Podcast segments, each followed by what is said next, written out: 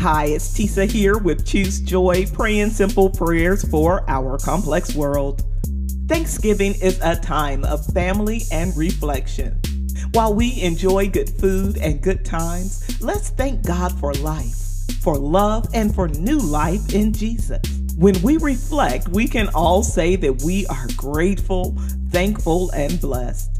I don't know about you, but I look and feel better than what I have been through because God has been better to me than I deserve.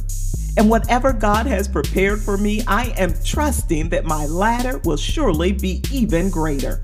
If you agree, let's give God the thanks and praise due his name. Pray this prayer with me. Father God, you are creator, sustainer, waymaker, and chain breaker. You are so good, and your mercy towards us is overwhelming. When we were lost, you invited us into the family with open arms. You made a way through the blood of Jesus for us to sit at your table as your chosen. There is no greater love than what you have poured out for us. Our sacrifice of praise cannot compare to that of your only begotten Son.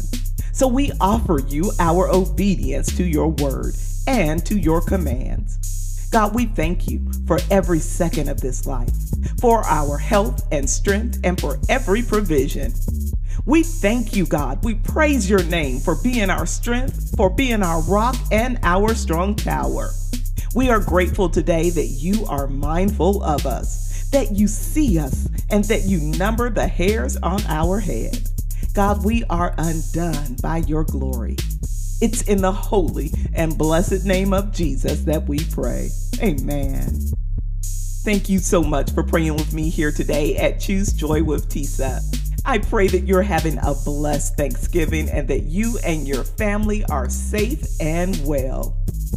Until next time, I pray that you choose joy.